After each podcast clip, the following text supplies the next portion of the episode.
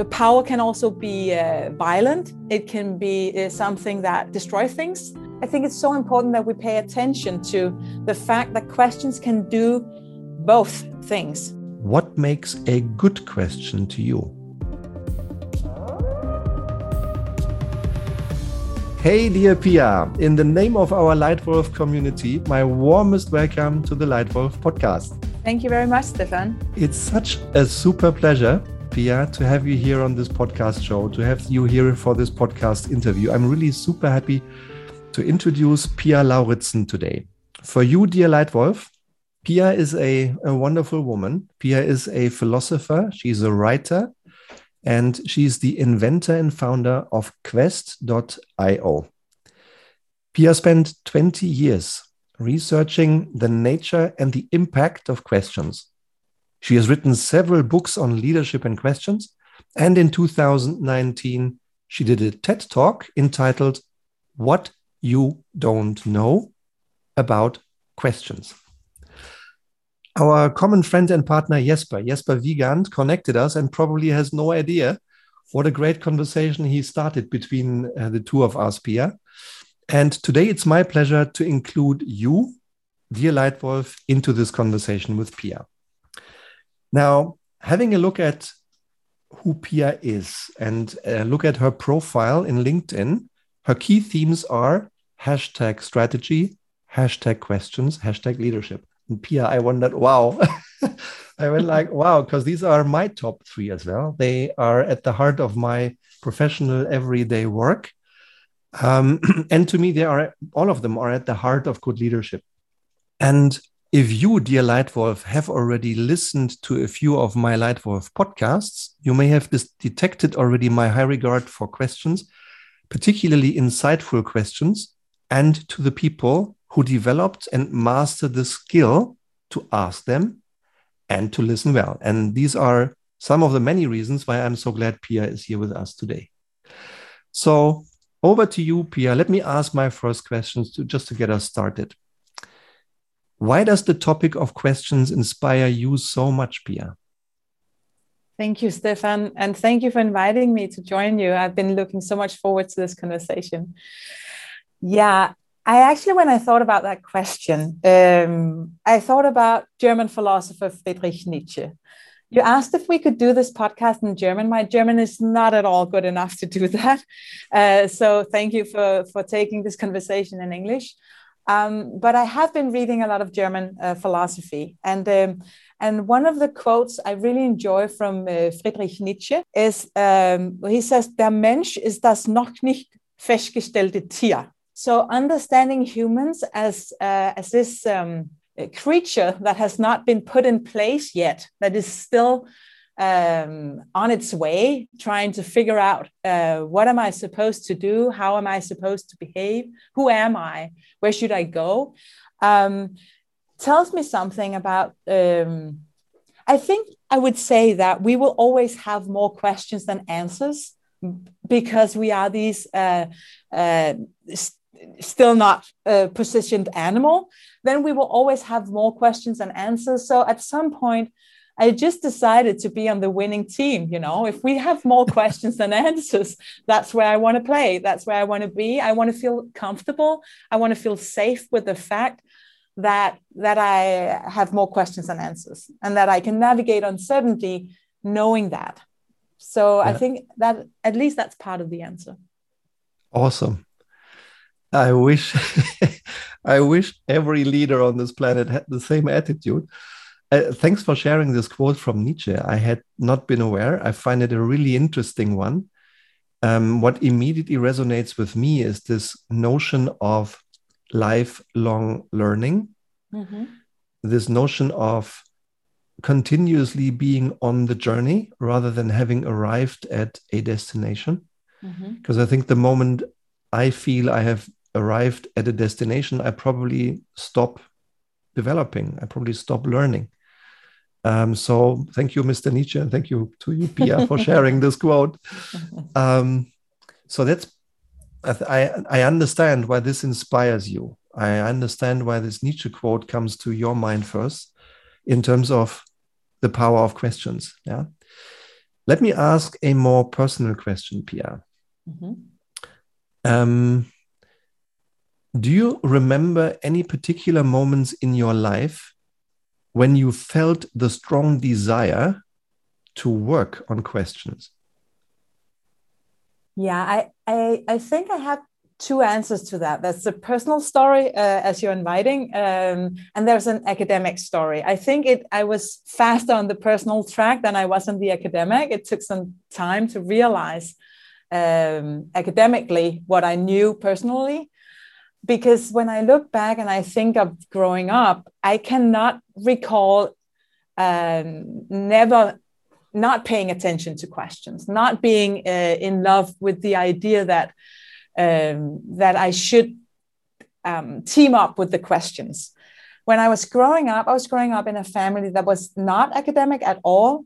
Um, so the questions and the philosophical questions that I was asking was not something they were not, you know, it was not like they were not welcome. They were not, they were just not, uh, we didn't talk about them. So I had all these questions and people were not paying attention to the questions.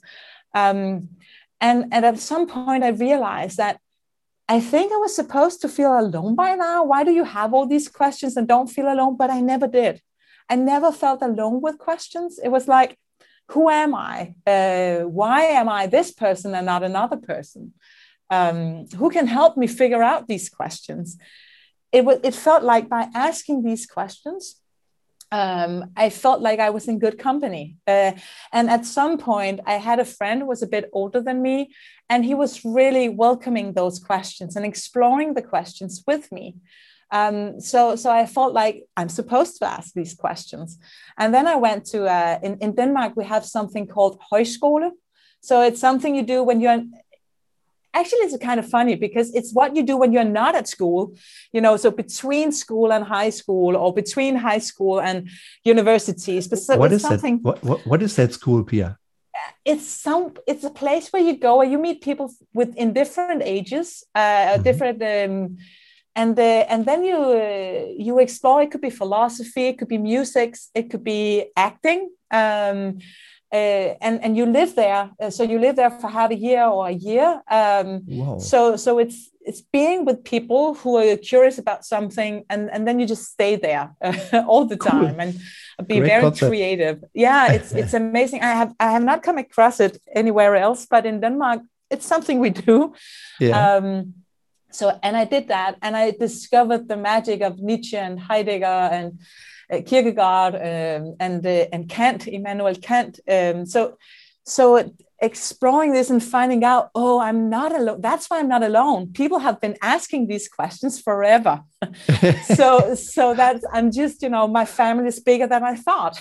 Yeah. so so it was really it was really amazing, you know, to realize that that. Uh, there was a reason I didn't feel alone. It was simply because mm-hmm. I was tapping into to the power of questions and the magic of questions that people have been uh, exploring and discovering and discussing uh, for thousands of years, uh, and yeah. finding out that that was um, that that it felt like home. So so I knew I'm supposed to do this, um, and then I started at the university, and I, I've been writing uh, three theses, and each of them, when I look back, I can see they all had to do with questions.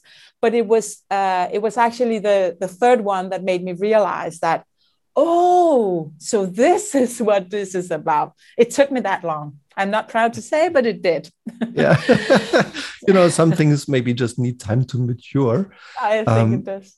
but I but I, I think this is fascinating. I didn't know about this Danish school concept, which sounds truly intriguing. Because mm-hmm. I think so many people nowadays feel like, ah, oh, there is this thing I'd love to do, but I don't have the time. Yeah. Uh, if I if I may build on this one, Seneca came into my life with one sentence. When I was um, in rehab on my knee, I'm a football player. I'm a maniac on sports. So 30 years, three decades of football, and uh, one decade of half marathons asked for their price, yeah. which is my left knee. So I had to get some surgery done and I did some rehab and I was in typical Stefan state, i.e., loving life and putting many things into 24 hours. And out of my hospital, running to the next date, I saw out of a twinkle in my eye, I saw the I saw a quote on the wall of that hospital. And it was so powerful that five meters down my, my walk, I stopped. I, I went backwards and I looked at a wall and I, I went like, wow. That was one of my moments where philosophy entered my life and inspired me. Mm-hmm. The quote was Seneca, quote, it's not the little time you have, it's the lot of time you're not using wisely, mm. unquote. That's and nice. Pia, I felt detected. I felt disarmed. I felt supported. Mm. And I felt inspired because with that just one powerful sentence, Seneca reminded me that time is not what's happening to me. Time is how I invest it, how I make choices, what I cho- choose to do and what I choose not to do, right? Mm-hmm.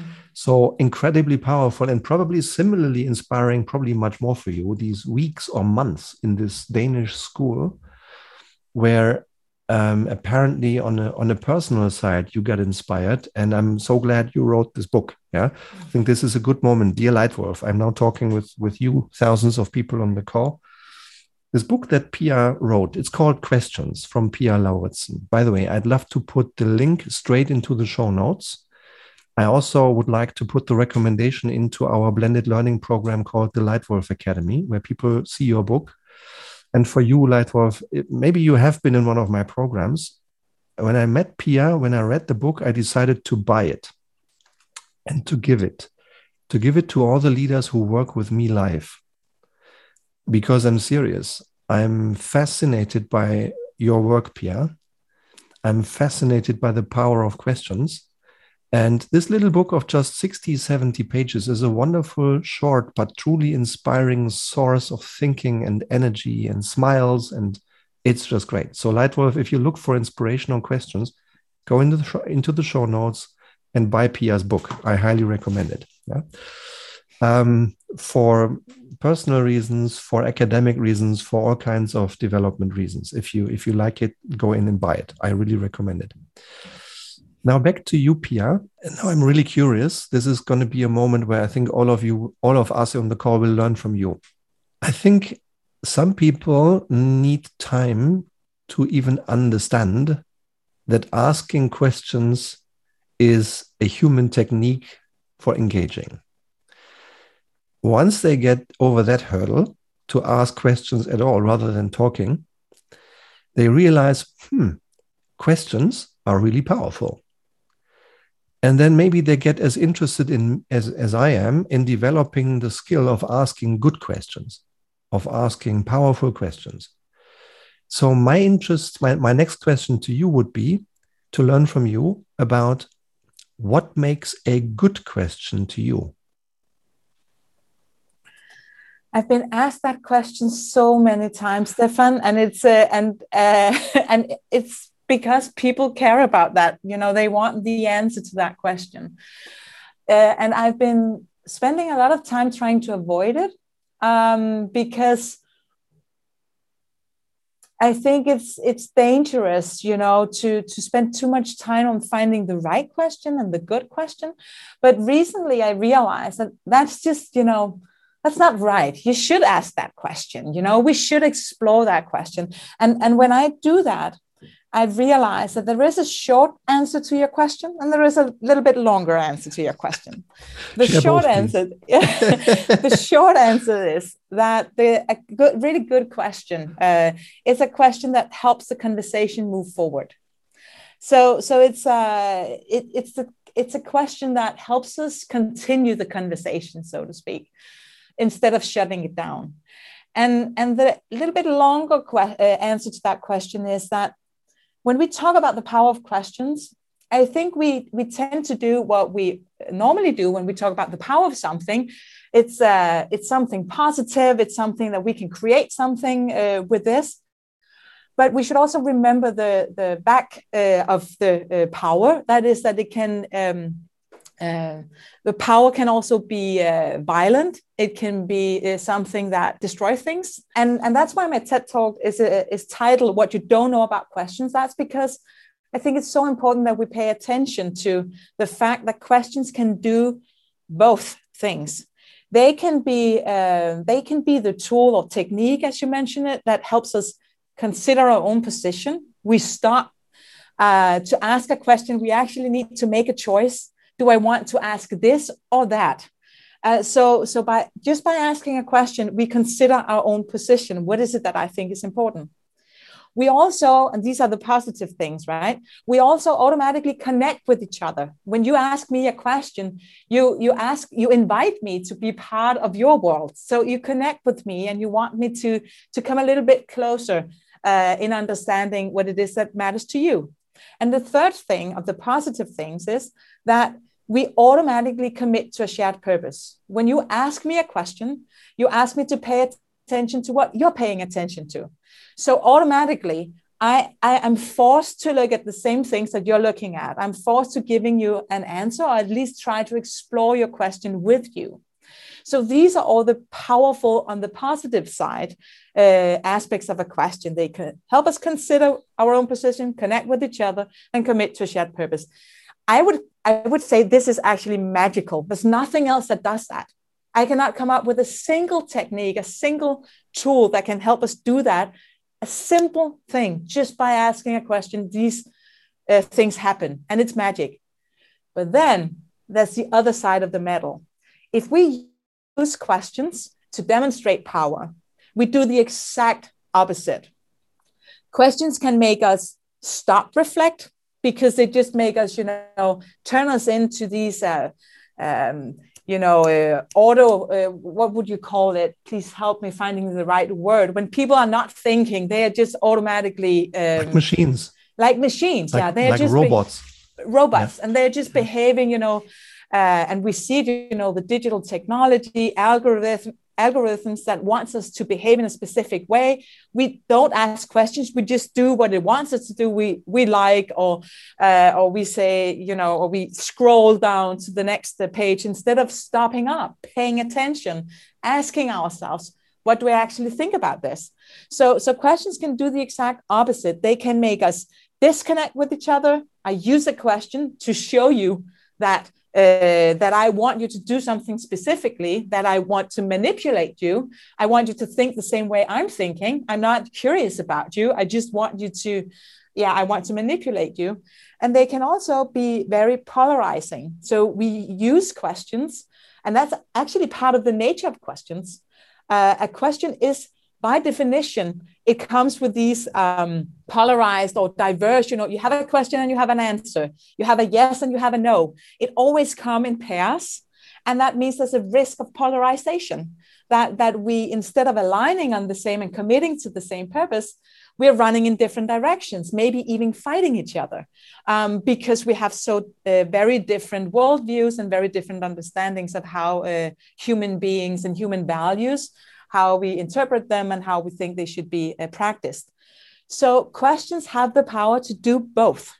So when you're asking me what is a good question, well, it's a question that makes sure that you stay on the positive side on what questions can do. Because if you start using questions without noticing that it has a, a, a shadow, then you can actually do more harm than good by insisting on asking a lot of questions.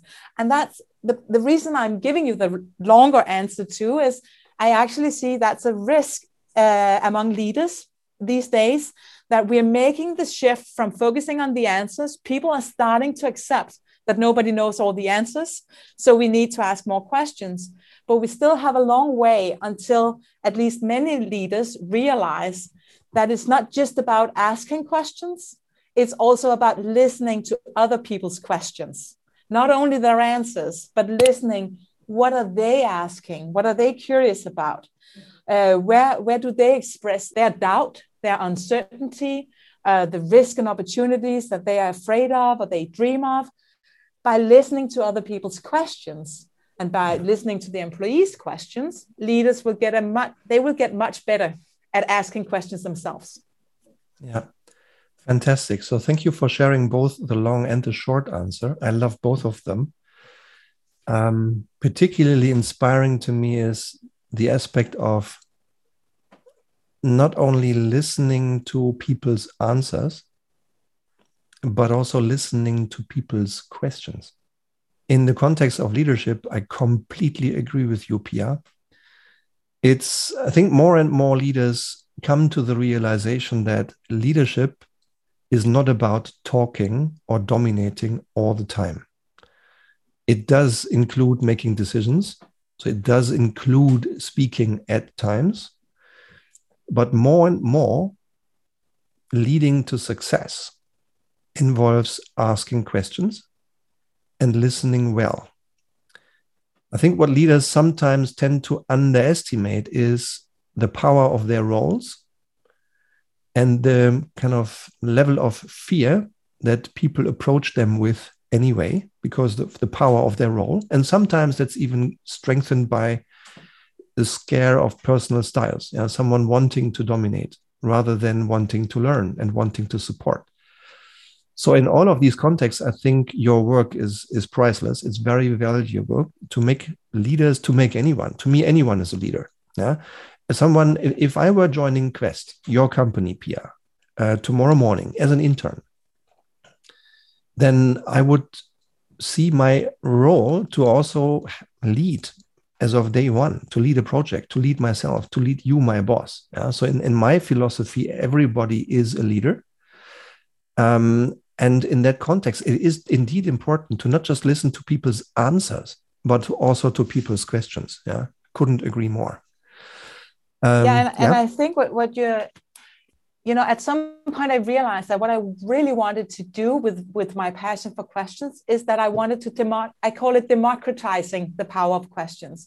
Because I realized by studying the history of questions throughout Western uh, history, so going back to pre-Socratic and Plato and, and how, you know, looking at how did our relationship with questions evolve uh, over time and over centuries, I realized that we have a tendency to monopolize the power of questions in, uh, in all kinds of institutions. It, it's in organizations where, uh, let's say, that leaders they learn we should be more open and more curious, so we ask more questions.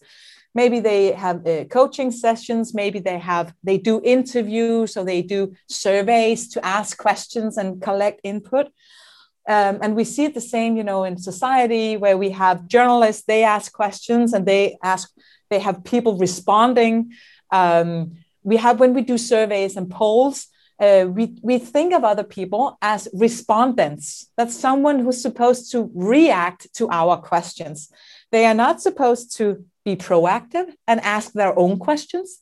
They are not supposed to be interactive, you know, engage with each other in asking questions. They are only supposed to react. And if you think about how we use surveys, employee engagement surveys, customer satisfaction surveys, how we use surveys in organizations and in society to collect answers, and then you ask yourself, what do we do to collect questions? What do we do to understand? What are the questions our employees are asking? What are the questions they are burning to find answers to? Because if we don't know as leaders, there's a big risk that we will give them the wrong answers. Because if we don't know what they are asking how should we know how to answer them? How should we know how to help them move the organization forward? So this uh, you know democratizing the power of question has been it's been my own personal quest to to find out how can how can i um, how can i practice that and how can i help other people practice that um, Mm-hmm. I don't know if the, if that makes sense as a as absolutely a cue. absolutely. I mean, I've also been I'm, I am working in a way on democratizing leadership. Mm. Uh, in the old-fashioned way, it was you as the founder and owner of Qvest mm. being at the top, mm-hmm. at the top of the hierarchy. So your role is to think and decide while everybody else executes. Um, in fact, this has never been true, but it was a model that has been exercised and is still exercised in a couple of companies as we speak. I think uh, both questions and leadership need to be democratized, which leads me to my next question. Um, my observation is that there are some leaders in the world who are very comfortable for questions to be democratized. They are very comfortable to ask their people what question would you like to ask? Whereas some other leaders are less comfortable asking, they are less comfortable listening to people's questions. Now, you've worked on questions for a long time. You've worked with leaders for a long time, Pia. My, my next question is why are some leaders not comfortable asking questions? I think it's very, very basic. I think, um, as I mentioned in the beginning, when you asked me what is it that you like about questions, uh, I think what I consider a strength, what I consider being on the winning team, so to speak, you know, caring about the questions and not only the answers. Uh, a lot of people are deadly afraid of that deadly scared you know I, am thinking about anxiety i'm thinking about death anxiety you know it it taps into the fact when you have the uh, when when you have the Nietzsche quote der Mensch ist das noch nicht festgestellte Tier and the fact that we know that you, we could be festgestellt. we, we, we could have a position. We have this idea. That's why we're religious too. We have this idea that we could find the answers. But we are not capable of doing it, at least not all the answers. So we will always have more questions. It's so scary. Uh, so if you have not mm-hmm. spent your whole life like I have, accepting the fact that that's how it is, uh, and and it feels me more connected with other people. It makes me feel more uh, committed to doing things together. If you don't have that experience, for tons of reasons, because you grew up in another family, because you grew up in a society where people told you to be in a specific way or expected you to be in a specific way, then it's really, really frightening. Yeah. Um, and I think that goes across borders. You know, a lot of people are growing up um, in environments, in their family, in society, in institutions, in organizations, growing up uh, with, you know, the focus on being festgestellt instead of the focus of being noch nicht festgestellt. And that is that is it. There's nothing more. That is the human being. Um, that's why it's called being. Uh, you know, it's it's it's a verb. uh, we're in process. This is not uh, well defined yet, which is a, a um, magical gift that we're given because then we get the chance of, of def- deciding ourselves who we want to be, where we want to go, who we want yeah. to join, what we want to do. But it is also a curse to many people. It feels terrible, I think. Yeah, yeah. That's an area I maybe sometimes just underestimate, Pia. When I think back, have I ever been scared to ask a question? Um, probably once in my life. And in hindsight, I thought, hmm, maybe I shouldn't have asked it but it was once in my life. Every other moment, I felt like, yeah, it's just the natural thing to do is to ask. If anything, I haven't asked enough, uh, but I asked. And what I'm what I'm just learning from you is that one of your observations is why do some leaders prefer talking over asking? It's just fear, fear yeah, of of of accepting their imperfection, fear of not matching someone's expectations um, and that may may be just exactly that that we, we we may have to help leaders reframe their thinking. Asking a question is not a sign of weakness. To me it's a sign of strength. Mm. uh, it's a sign of progress rather than a sign of stagnation yeah?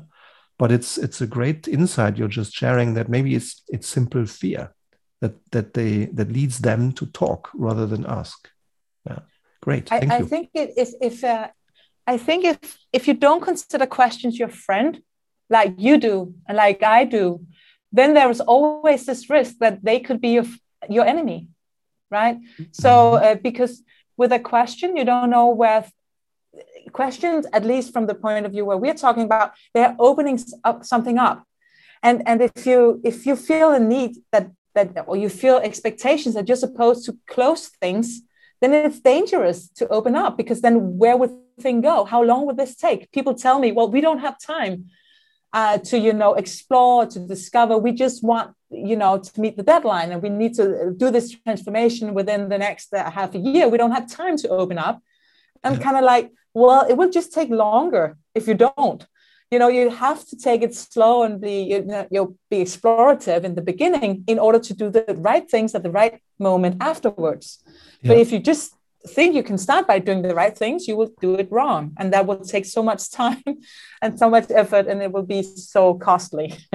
um, so, so I think there's something natural to that, unfortunately. Yeah. Yeah. Um, I have two more questions that are a bit more about Pia the woman, Pia the person. Um, the first one is about how do you lead yourself? I mean, I, I, my observation is that, and probably most people on this call would agree, it's been a normal thing in life over the last 30, 40 years that leaders, no matter whether they are first time project leaders or CEOs running global companies, they were all expected to deliver ever more results in ever less time. Would you agree with that, Pia? Yeah, totally. Yeah. Yeah. I think that's a that's a common pattern that we were used to until the climate crisis became a topic that more and more people get aware of.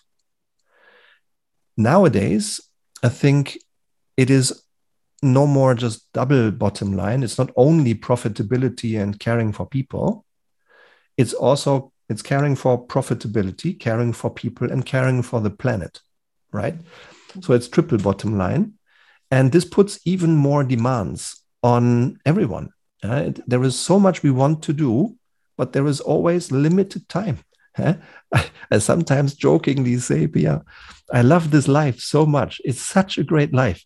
I applied to God twice to please double the length of a day from 24 to 48 hours. And Pia, he didn't even respond.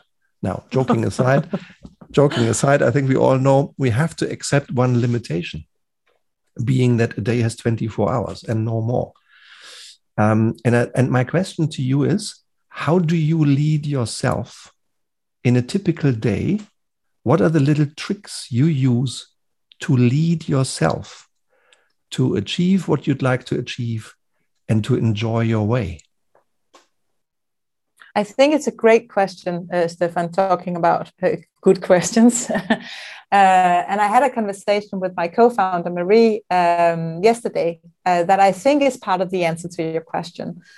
Um, because I totally agree, we don't have enough time, but that's part of the of, of not having, you know, your place to be. You need to find out, and you're constantly searching. But I think what what Marie and I do because we it's a team effort. We help each other. Uh, you know, being the co-founders of this company, um, we can help each other because we we fall into the exact same traps as everybody else. But what we constantly do to help each other is if we cannot get more time, we can at least create more mind space. So time and space are two different things. And if we feel, you know, we don't have enough time, then it actually makes sense to and what we really appreciate by working together and having our own company is that nobody can tell us what to think you know? We we can think that other people are thinking wrongly or they should do differently but but it's our own everything we do. We can just make we can just say we want to think differently about this. Uh, we don't agree on this perspective of things or no i don't agree i'm not busy now. I'm actually not. I'm having a wonderful conversation with this guy called stefan uh, about these very important topics. So I'm not busy right now. I'm, I'm uh, doing what I love most, uh, talking about uh, a topic and learning from other uh, another human being, and that's creating space, you know, in in my head, in my mind. I, I don't know if, if that's what you're looking for, but I think that is a trick that we actually use both to lead ourselves and to help uh, each other lead the company. Yeah, I think it's wonderful. Thank you for sharing this. I think you just shared two extremely powerful thoughts that completely resonate with me. The first one is your definition of what a team really is. Yeah, one of the topics I work on repeatedly and with pleasure with many clients is team. And you just nailed it by saying Marie and you, you are a team because you help each other. You're working for each other. You're not working next to each other or with each other. I think next to each other is individuals, with each other as a group. But when you really want to be a team, then you're working for each other. You are helping each other. So that's the first thing that resonates very strongly with me. And your second one is the term, and I've never thought about it that way until you said it mind space, creating mind space. The reason why it resonates with me so much is I feel that in many of our clients, in many members of our Leitwolf community, who I'm so glad to have in this community, so glad that I can have these wonderful exchanges with them.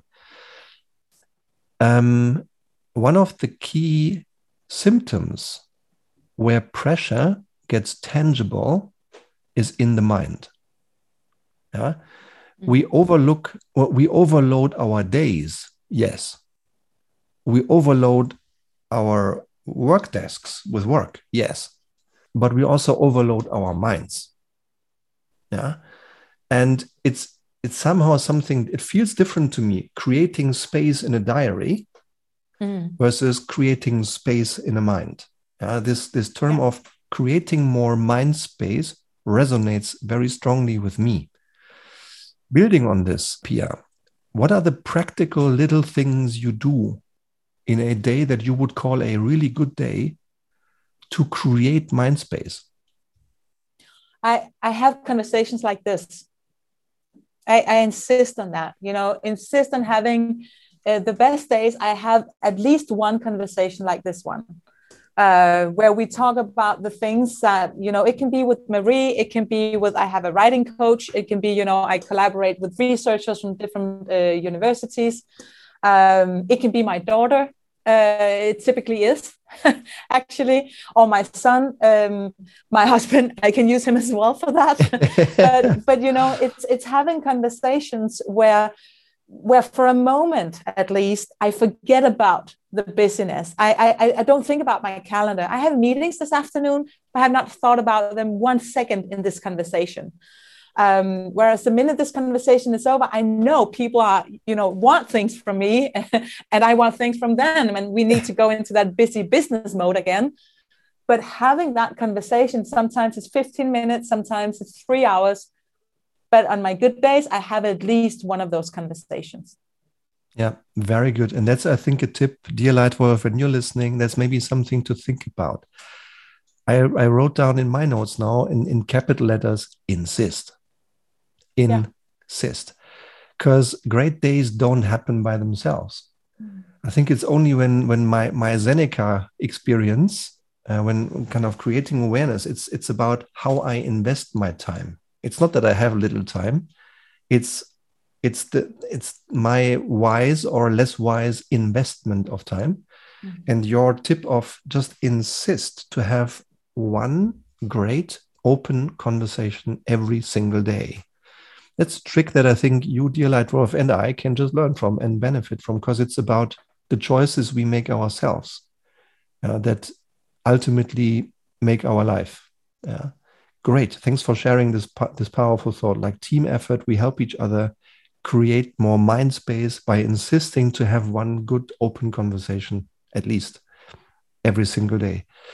Now, my, my last question to you is when in in listening to you pia and in in meeting you much more personally here i smell how you develop yourself. But you just gave gave one answer. You insist on having one open conversation a day that helps you develop yourself. But would you mind sharing a bit more of the key things you do to develop yourself as a leader and to develop yourself as a human I have to be honest and admit, Stefan, that uh, I have not asked myself that question before. So uh, I'm not sure that I'm doing something deliberately. Uh, I I don't think I do, uh, um, and I think I should. Uh, I, I, actually think you know it's a very uh, valuable question. What do I do, and, and what don't I do that I could do uh, and should do uh, in order to develop myself as a leader? I can say that um, one thing that I very deliberately do is that I really try to uh, not be with human beings around me all the time. So I, I have a because I have a very strong I don't know what to call it. I, I think I have a fire living inside me and and it can be very comforting for people you know because it's warm and it's and it can be very um, frightening to people because you can get burned. Um, so if I spend too much time with other people I tend to burn them. And that and I know that. So I know that's a personal trait. Uh, that that's how I am. And that means that I've been spending some time on uh, allowing myself, for the sake of myself and others, to withdraw, you know, to spend a lot of time away from other people in order to be a better version of myself when I am with other people. Um, and I have the luxury of that, being the founder of a small company, being a researcher, you know, and a philosopher. I know a lot of leaders don't have that um, uh, possibility, but I think more leaders do have more of that kind of options than they think they do you see me violently nodding my head. I can see you. you know, uh, wonderful. So basically, what you do to develop yourself is withdrawal, uh, um, taking time alone. I love also your sentence. I I do it for the sake of myself in order to also be a better person for others. I love it. So you you take the time, you withdraw. And while I appreciate the excuse you're giving to all the light wolves on the community here, of leaders not having the time, I would like to um, kind of relativate this a little bit. Is there the feeling of not having the time? For sure. Probably the same in the leaders you work with, Pia. Most of the people I know, and sometimes that includes myself, I feel I don't have enough time for all the things that I will do. But, you know, the more I ad- allow that sentence to stay in my mind, the more I delegate responsibility for my life to circumstances. So whenever I hear whenever I hear the sentence, well, I don't have the time, and I have said this sentence myself, Pia, thousands of times in my life. At one point in my life, I started laughing about myself, laughing about myself. Latest, latest when I met Seneca in the hospital. Yeah, um, because because I, I laughed about myself because of my laziness, laziness, and just delegating my feeling of not having enough time to the circumstances. I'm taking a victim yeah. role. Yeah. yeah. And that's wrong. That's wrong. I think the the key to developing yourself as a leader is to make it a priority, to insist on investing the time regularly. That's what you just reminded me of with your answers. And while I appreciate your charming excuse for leaders, I, and while I agree with the feeling, while I agree with the feeling, I would like to uh, kind of ask all of all of us, same self included, to make it a priority. We, we are never the best versions ours, of ourselves if we if we stop developing. And we need to make sure that we have the time, that we use some time to develop ourselves, relaxed. Let's not stress out. Um, we don't all need to become CEOs. We know we don't need to become superheroes. No, relax, but be conscious. Be conscious, and that's what you do. You've just shared a couple of wonderful tips on how to do that to give yourself mind space, to give yourself time to insist on at least one open conversation a day. I love it. Great, great tips. Yeah? So um, I'd like to conclude with uh, two things. First of all, I'd like to say a massive thank you to you, Pia, Thank you, um, Stefan. It's been it's, amazing. yeah, it's been an amazing conversation. Um, I, I didn't know where it was would take us, but I knew it would take us to a great place, and I, I'm I'm glad it take, took us to such a great place. I'm I'm really sure that uh, the audience uh, in the world, 96 countries, is where this uh, conversation might be consumed and might be listened to. Will have had a, a great time meeting you, Pia, and and listening to you. So I look forward to more if, if you want, Pia, because it's it's been a personal pleasure and a huge professional enrichment to have this conversation with you. So thank you very much. Likewise. Thank you, Stefan. And I'd like to um, pass the final word to you uh, so that you conclude the show today. And I'd like to um, invite you to either share a question or to share a thought with those tens of thousands of people listening to us today. So, anything you'd like to ask or share at the end of today's show? Thank you. Um, I mentioned that I have these wonderful conversations with my daughter, uh, and she says um, she can look at me in a way where I think I know no, no one like her who can look at me in a way where I feel four year old in a good way, you know. And she says that she she feels that she's in con- in contact with the four year old me, uh, and I think that's that's part of the um, you know being friends with questions is a way of of staying in contact with the four year old you. And, and I would really um, I would really recommend that uh, to ask yourself sometimes as a leader. Uh, I know I do that. Um, in conversations because you never know when that opportunity for the for the open conversation you never know when it arises. You cannot schedule it. You cannot say you know uh, at 10 o'clock i will have an open conversation with stefan. Well it depends. It turned out that you were the conversation of my day but i didn't know before we had it.